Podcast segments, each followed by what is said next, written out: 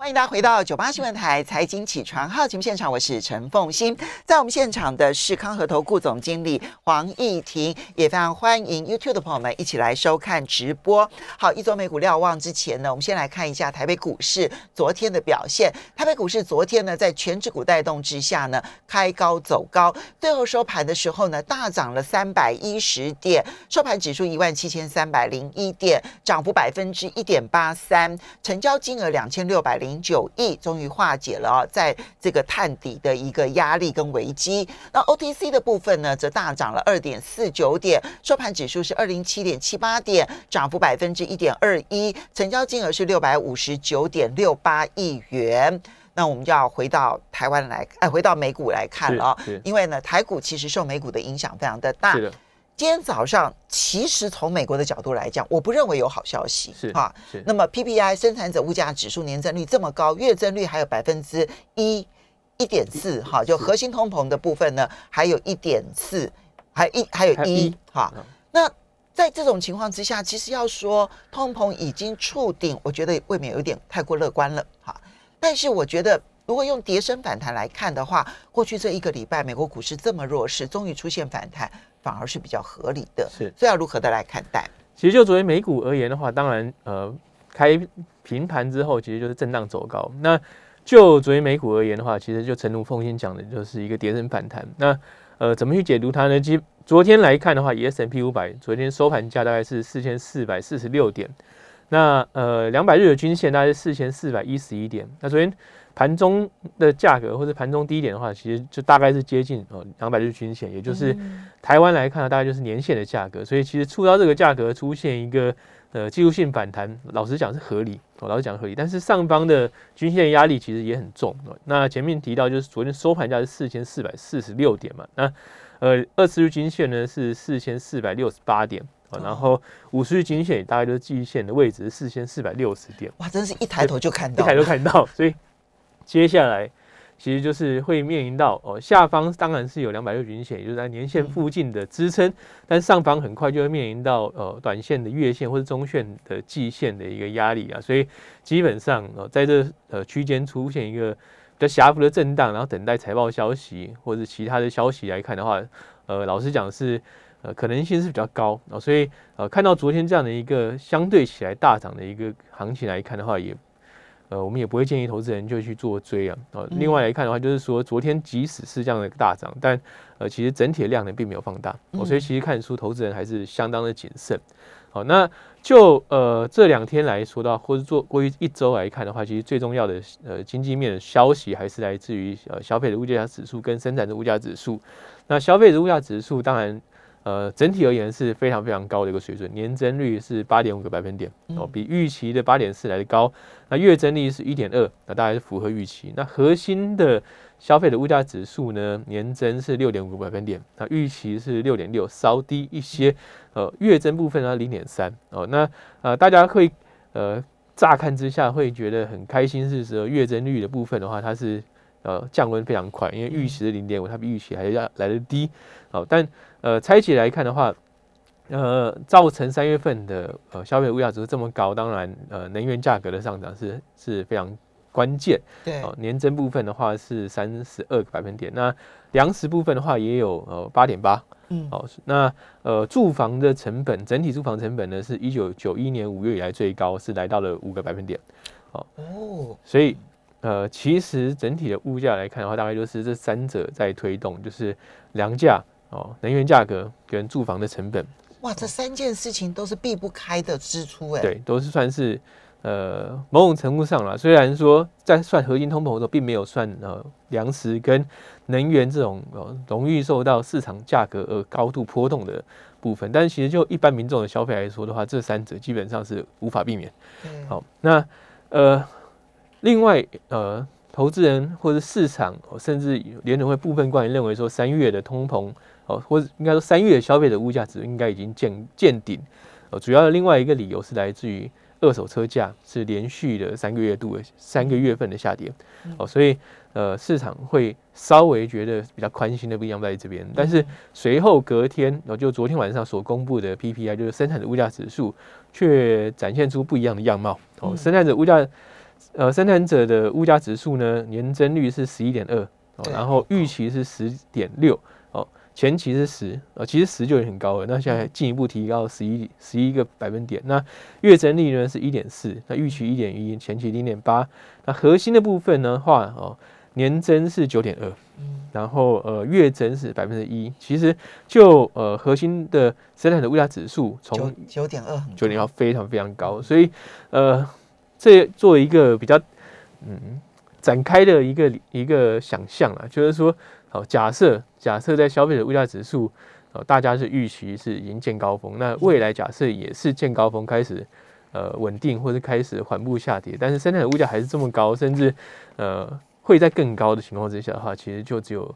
呃一个状况会发生，就是厂商没有办法再像去年这么开心的去转嫁成本，嗯啊。那这种情况之下的话，就会去伤害到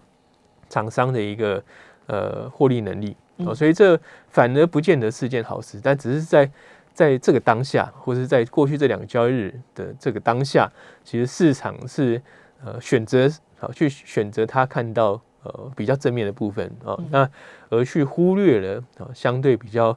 呃，结构性或者相对比可能比较长远的一些负面消息。那老实讲啊，其实在这种背景之下的反弹，其实呃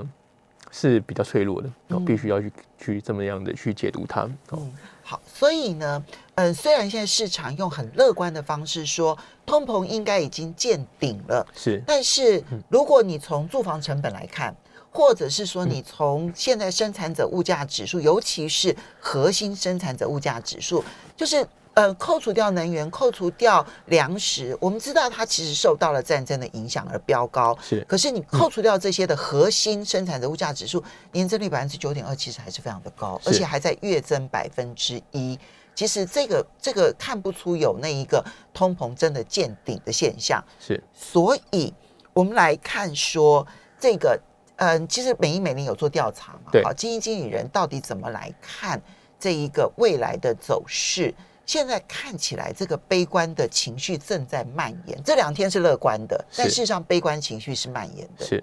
那其实这一次四月份的美林美银的今年调查，的确透露出浓浓的衰退的担忧，浓浓衰退的担忧。百分之七十一个受访者呢，呃，认为未来十二个月经济是看淡的。嗯，这其实是。非常非常悲观的一个看法，百分之七十一耶，呃，百分之七十一，对。对，那百分之八十一的受访者认为，呃，未来的一年欧洲的经济会进入衰退，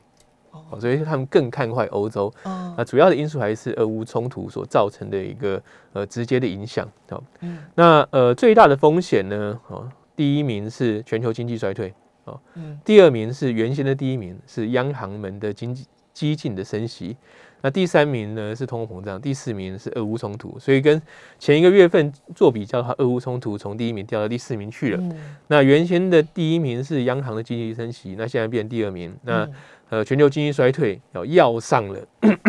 经理人们现在最关心的一个经济风险。今天把前三名哦加在一起，它的图像就是停滞性通膨。对对，那所以呃，假设。真的如此发展的话，其实这会是一个相当难解的一个局啊，一个盘哦。那所以呃，接下来我们会要必须要去持续观察，就是基基本面的一些变化哦。那从现况来看的话，老实讲，呃，并不容许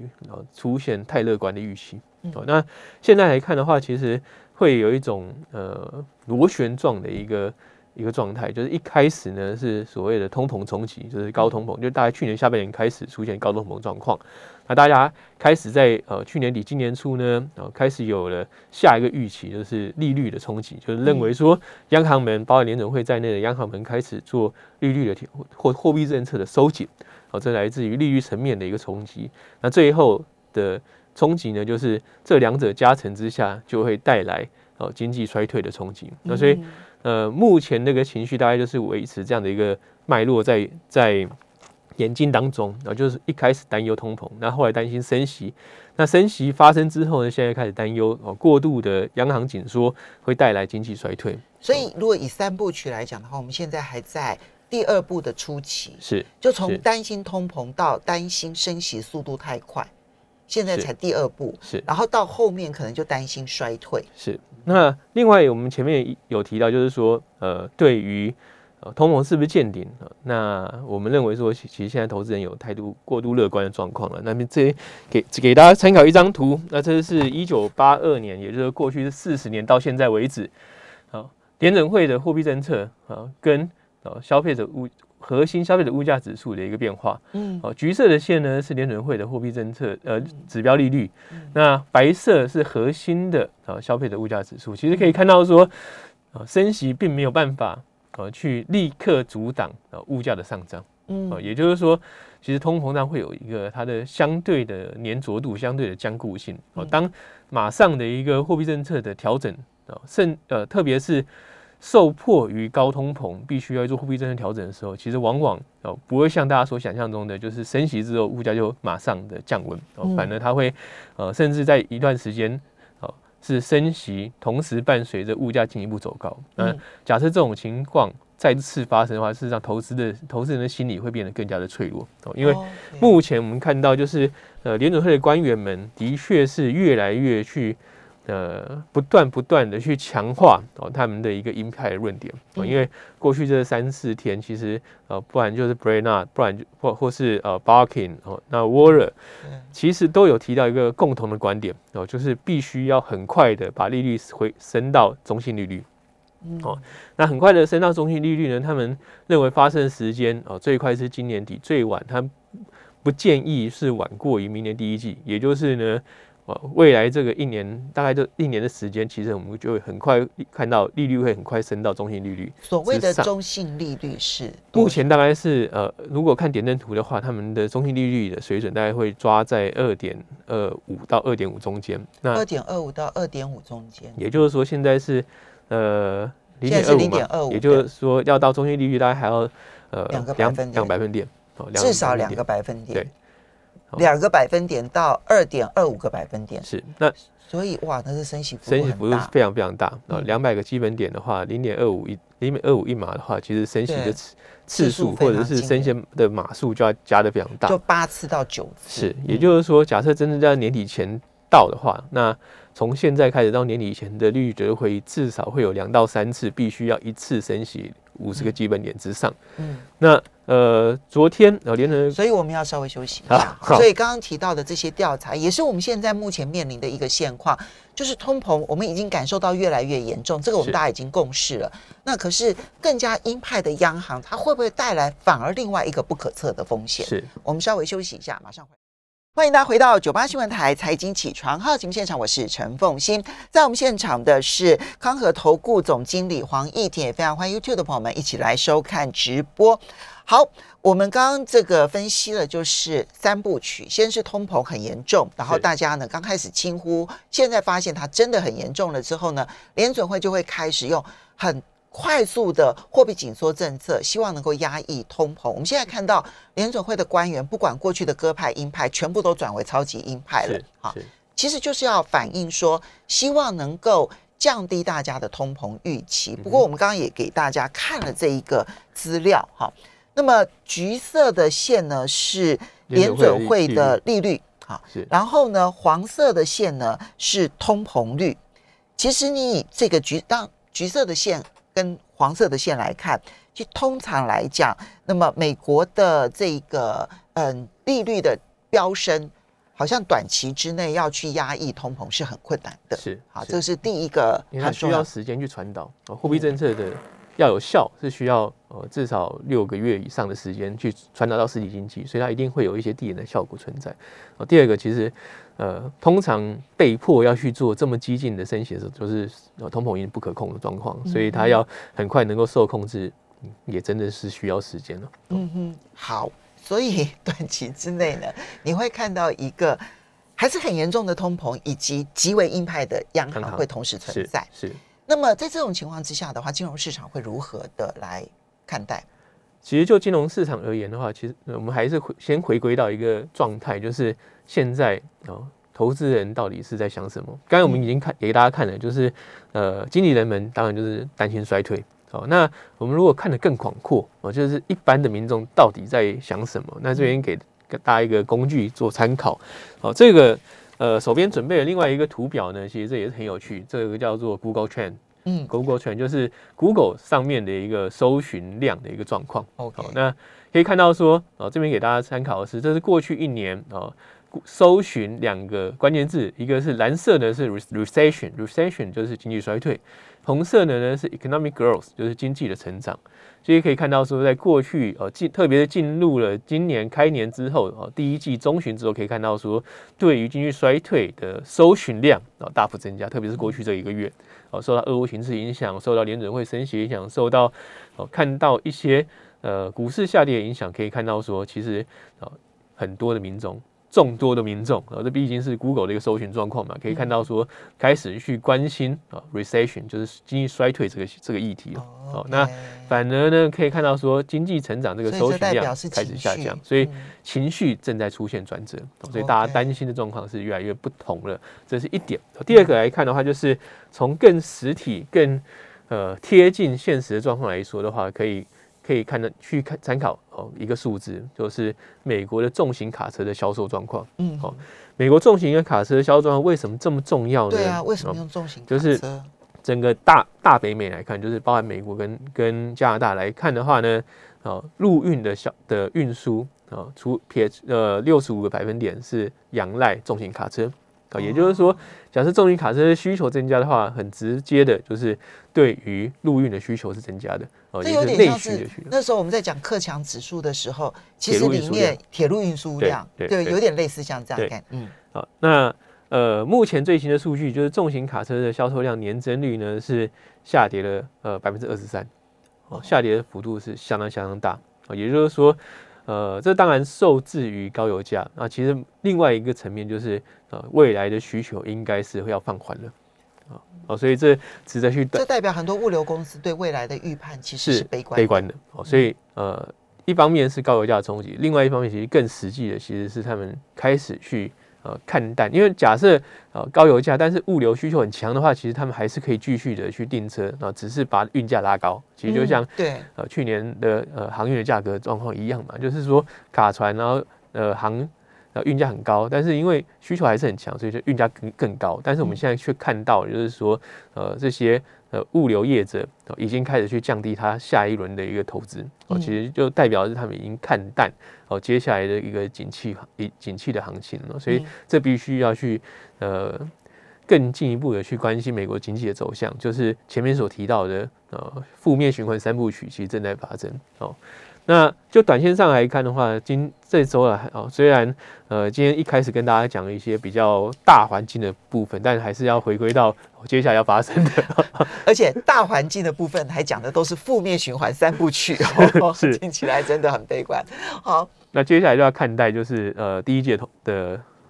财报了，因为昨天呃摩根大通。摩根大通公布了财报，那公布出来之后呢，当然不如预期。那不如预期的结果就是股价下跌三点一八个百分点，哦，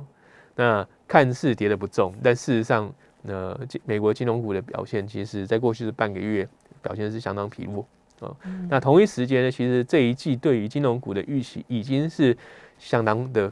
负面哦。如那如果就呃成长预期来看的话，呃年对年啊整体的金融股相较于去年同期，市场原先的预期已经是负二十五个百分点，嗯，也就是说，较去年同期的话是呃衰退二十五个二十五趴，那相较于大盘呢是预估成长四点五百分点，哦，所以看得出来，其实市场原先对金融股的预期就非常弱，但是摩根大通缴出来的成绩单是比预期来的更差，哦嗯，那股价当然就是下跌，啊，那呃昨天所另外一个公布的重要的公司是达美航空，嗯哦，达美航空所公布出来的结果呢，哦是带动昨天整体的航空股上涨，那，其他也是不是很理想了，因为它的呃季季度的呃亏损是负一点二三对，哦，但是呢预期是负一点二九，所以你比预期好，虽然还是负的，但是股价就会有正面的表现。那这大概就是给大家一个呃概括了哦，概要的轮廓，就是呃。相较于去年底啊、呃其实对于今年第一季的一个企业获利的展望，其实已经下修啊、嗯甚至下修的幅度啊蛮快的啊、但是呃，假设你比预期来的更差的话，呃，那毫无疑问的股价就会受到很大的一个一个冲击。那本周接下来呢，就会陆续有其他的一个大型金融公司要公布啊。其实呃，缴出的成绩单应该不会太过理想啊。所以说，金融股进一步的下跌的可能性是存在的。同时，在这一次的摩根大通财报当中的话，其实它有增加它的一个坏账的准备。哦，好，那所以它预期就是那个衰退的预期，会担心呆账的呆账的增加哦，所以呃，这也是一个连环，算是连环套了哦，连环套。那接下来呃，财报的重点其实当然本周是金融股，那接下来几周呢，就会陆续开始有大型科技股，其他的一些核心的产业哦，呃，产业龙头开始公布，那呃，重要性是会越来越高。好，那。呃，再接下来就是五月四号，就是联准会下一次开会了啊，所以在此之前的话，那我们认为其实投资的观光氛围会变得更加的浓厚。那至于财报要怎么观察的话，其实会有这几个观察重点。然后第一个呢是物价攀升啊，薪资上涨所带来的一个冲击，企业们要如何应应？好，那在这种环境之下的话，其实呃，我们在看财报的时候就必须要去看啊，更有更强的一个呃转嫁能力的公司。那其实。在上一季的财报的时候，其实我们也有也有看到一些呃让我们比较吃惊的哦，例如像是沃尔玛哦，大家觉得说沃尔玛应该就是能够充分涨价哦，但其实沃尔玛在第四季的时候它并没有对。哦，所以在公布财报之后，它的呃股价表现其实是相对比较弱势哦，所以我们在看这一季的时候就必须要去更关心哦，因为呃在接下来的展望我们会看到呃可能消费的意意愿受到高物价的影响变得更淡了。那。呃，假设厂商没有办法进一步的去转嫁成本的话，其实厂商获利也会受到很明显的压缩。短线上的投资，我们还是会建议哦维持比较高的一个现金水位。嗯嗯。第二个来说的话，如我如果就相对哦非常非常保守，你一定要去呃相对非常非常保守投资人或者相对保守投资人的话，呃，事实上第一个呃。短线上而言的话，防御型类股表现哦还是会相对比较好。例如像年初迄今公共事业类股表现就相当理想。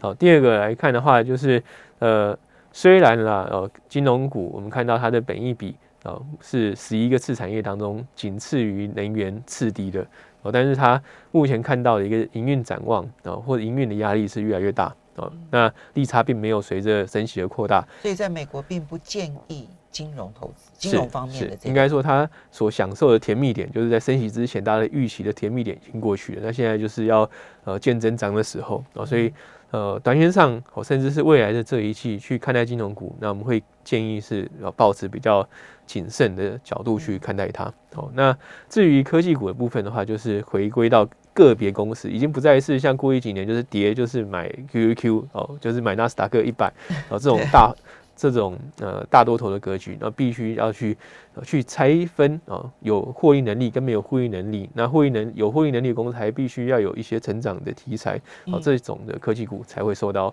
呃青睐。我们很具体的，所以刚刚我们把它在嗯举，那么啊好，这个这就时间的关系啊。本来我是希望说能够再具体的举一些例子，让大家能够理解，但是这个挑选就很难。